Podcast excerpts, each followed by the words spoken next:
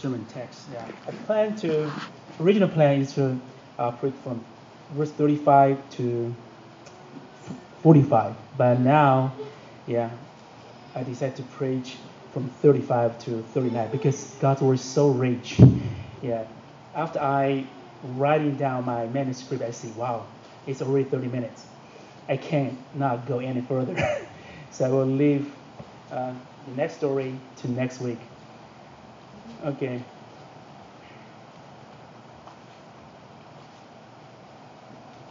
So today's sermon text is from Mark chapter 1, verse 35 to 39.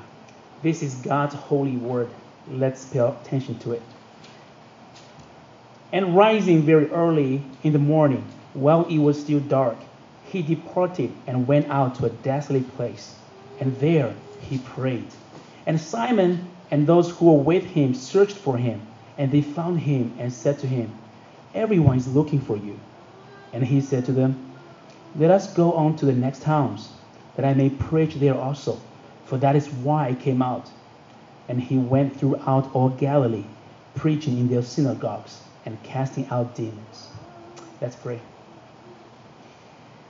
Our Lord Jesus, thank you for your uh, uh, for being merciful to us and passionate uh, for us. And we thank you for your word today and help us to see your heart and let your heart uh, be in us as well. So we will do uh, likewise. Uh, help us, Father. We will be imitators of you. In your name we pray. Amen. Our passage, uh, the passage of our last sermon, uh, was actually the very beginning of Christ's ministry. It started off with Christ's authority, which was manifested in his preaching, the subduing of the demons, and the healing of the sick. This is what we, this is what we saw last week. And the people were astonished at those things. There was power coming out of Christ, and we know, and this is the authority of the Son of God, the King of the universe. Therefore, Christ's arrival in the world indicates the kingdom of God entering the world. As Jesus himself said, the kingdom of God is at hand. Repent and believe in the gospel. The coming of the kingdom of God was seen with Christ. Otherwise, the power of the demons and the sickness of man will not have been overcome. So, it is a clear sign the kingdom of God is here. So, the heart of Jesus is to let as many people as possible hear this good news of the kingdom of God so that people will hear and believe. So, our passage gives us one example of how Jesus, uh, how Jesus' ministry looks like. There are three features of Jesus' ministry in our passage. First, uh, Jesus starts his day with the Father. Second, there are different opinions about his ministry.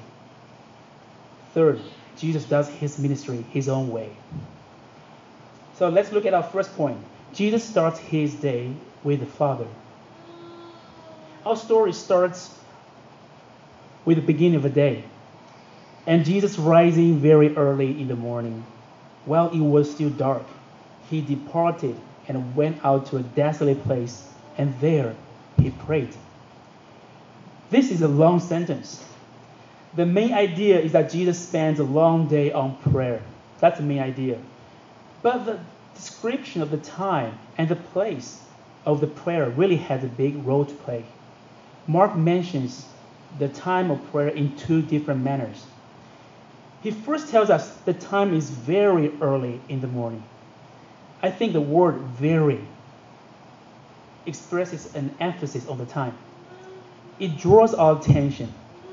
For example, if you ask me uh, what time I get up, and I say I usually get up early, that doesn't make you feel special about the time.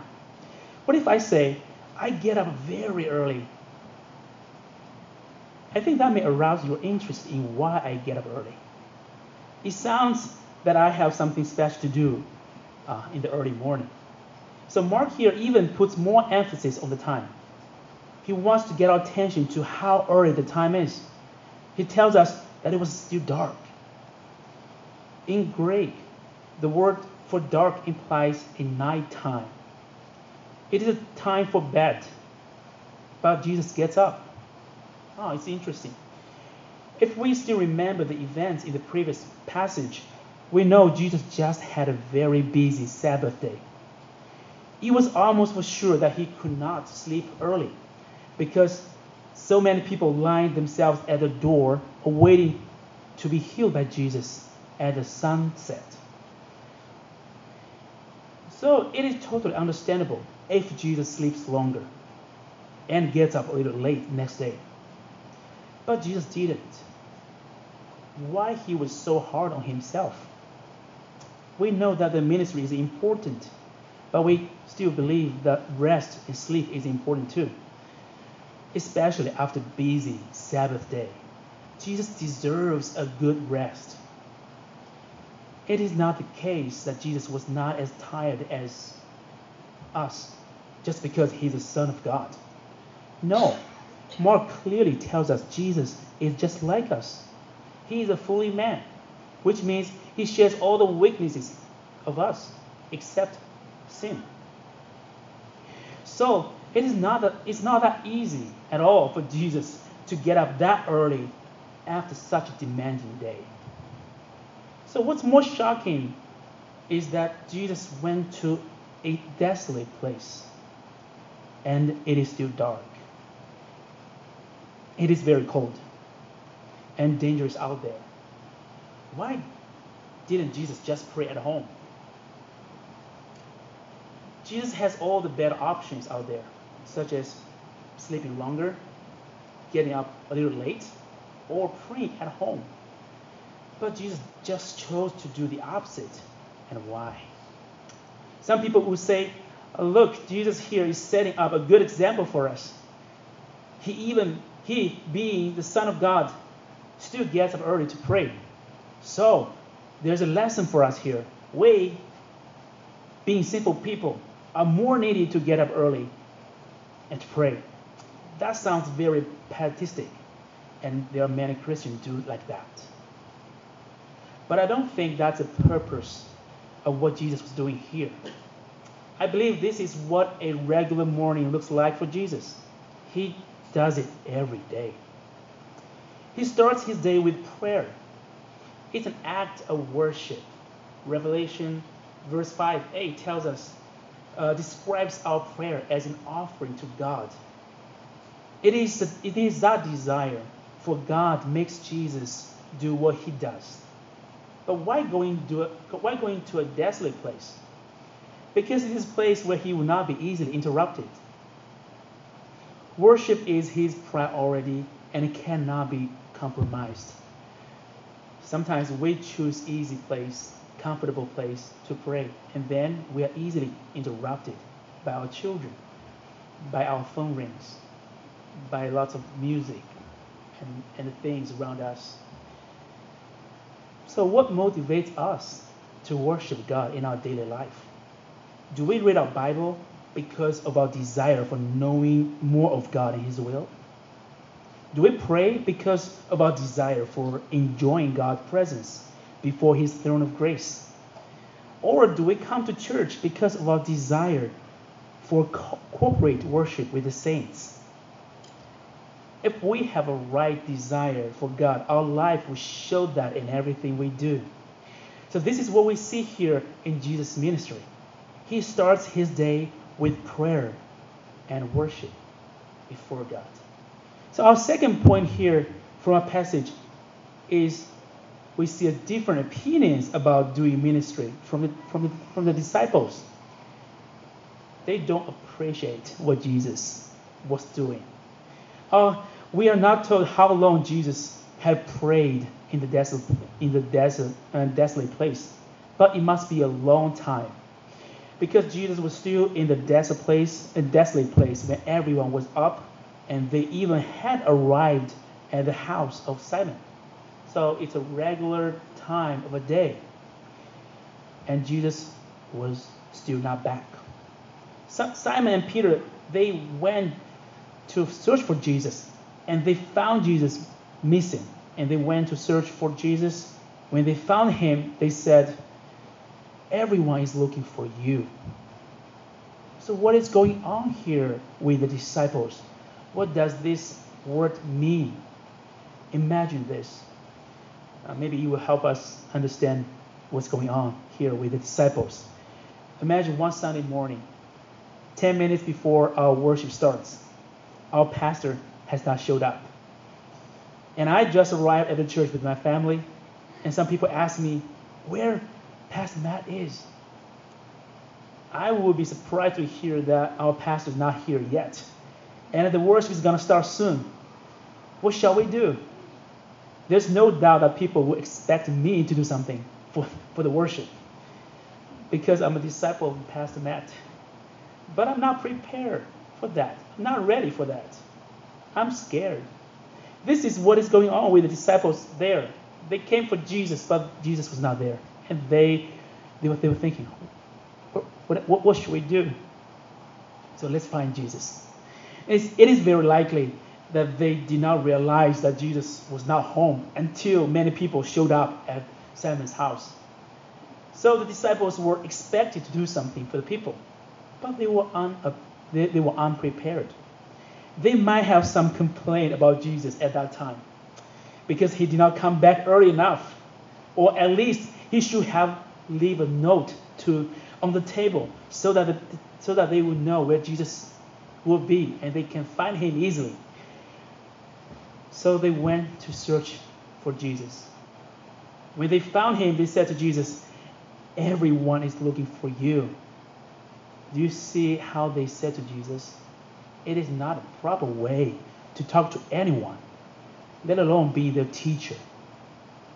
If you are looking for someone, let's say we're looking for Joe, and we finally find him, we will probably say, Joe, we'll be looking for you. Where have you been? And why are you here? Unless we are very upset about him. We may say in a very direct and un- un- unpolished way, We are looking for you. This one statement says more than many words here. It brings charges to the person, it makes him feel sorry, judged, and even ashamed of what he, what he was doing. The disciples did not know that, that they were doing, doing a similar thing to the teacher. And it was even worse. They wanted Jesus to know that his absence actually affected everyone. They said, Everyone is looking for you, not only us, everyone. You know, Jesus, it's big deal. That word everyone adds more flavor and weight to this statement. It, it, it implies a blame. Basically, the disciples were complaining what Jesus did was quite irresponsible. How could Jesus leave those people out there? How could he not tell his disciples before leaving the house? How could he let this happen? Jesus was not being thoughtful enough to those who were interested in the message of God. So maybe for the disciples, Jesus was hurting his ministry at that time. Before that day, Jesus went around every place calling people to turn to God and believe in the gospel. But after the successful ministry from last time, people just flooded to Jesus. They came for Jesus. But at that moment, they could not find Jesus. It is like some new people coming to Pasadena OPC after an outreach ministry but only find out that our church building is closed due to COVID. I know it is not a perfect an- analogy because Jesus' situation was more controllable and he could have easily avoided it if he had returned home earlier. On the surface, it seems that the disciples care about the kingdom ministry and they wanted their ministry to be expanded. I don't doubt that. We can see it in their re- reaction to Jesus' absence. They wanted Jesus to be there to teach, to heal. But there's something fundamentally wrong with, uh, wrong with the disciples. That is their focus. from the word of the disciples and Jesus' reply to them, we find that their focus is ministry oriented and people oriented. I don't say ministry and people are not important, but I do say they should not be our focus. Our focus should always be the gospel of Jesus Christ. So the ministry exists for the worship of God, and people are saved for the worship of God. Our goal and desire is that every knee will, down, will bow down and every tongue will confess that Jesus is the Lord. This is the God centeredness that is missing in these disciples. As a result, their work is conditioned by whatever is pragmatic. How should Jesus respond to this? Jesus responds to it by telling them his way of doing ministry, what is the right way. Jesus, without any explanation, he said, Let us go on to the next towns, that I may preach there also. That is why I came out. This is Jesus' answer to his disciples. They need to move on. And Jesus wants to bring his gospel to the towns where he has not preached before. And Jesus told us the reason. For that is why I came out for. It is not Jesus, it is not Jesus' heart to build his kingdom in one place, but to reach out to more, to many. It is not Jesus' heart to please man, but God the Father. Jesus never forgets his mission sent by his Father. Everything that he does and says, and everything he and everywhere, everywhere he goes, God is his focus. And he said, The words that I say to you, I do not speak on my own authority, but the Father who dwells in me does his works. John 14, 20. Uh, John 14, 10. So Jesus knows he, his presence in the world is to do what God wants him to do. Here we see the heart of Jesus and the heart of the Father is one.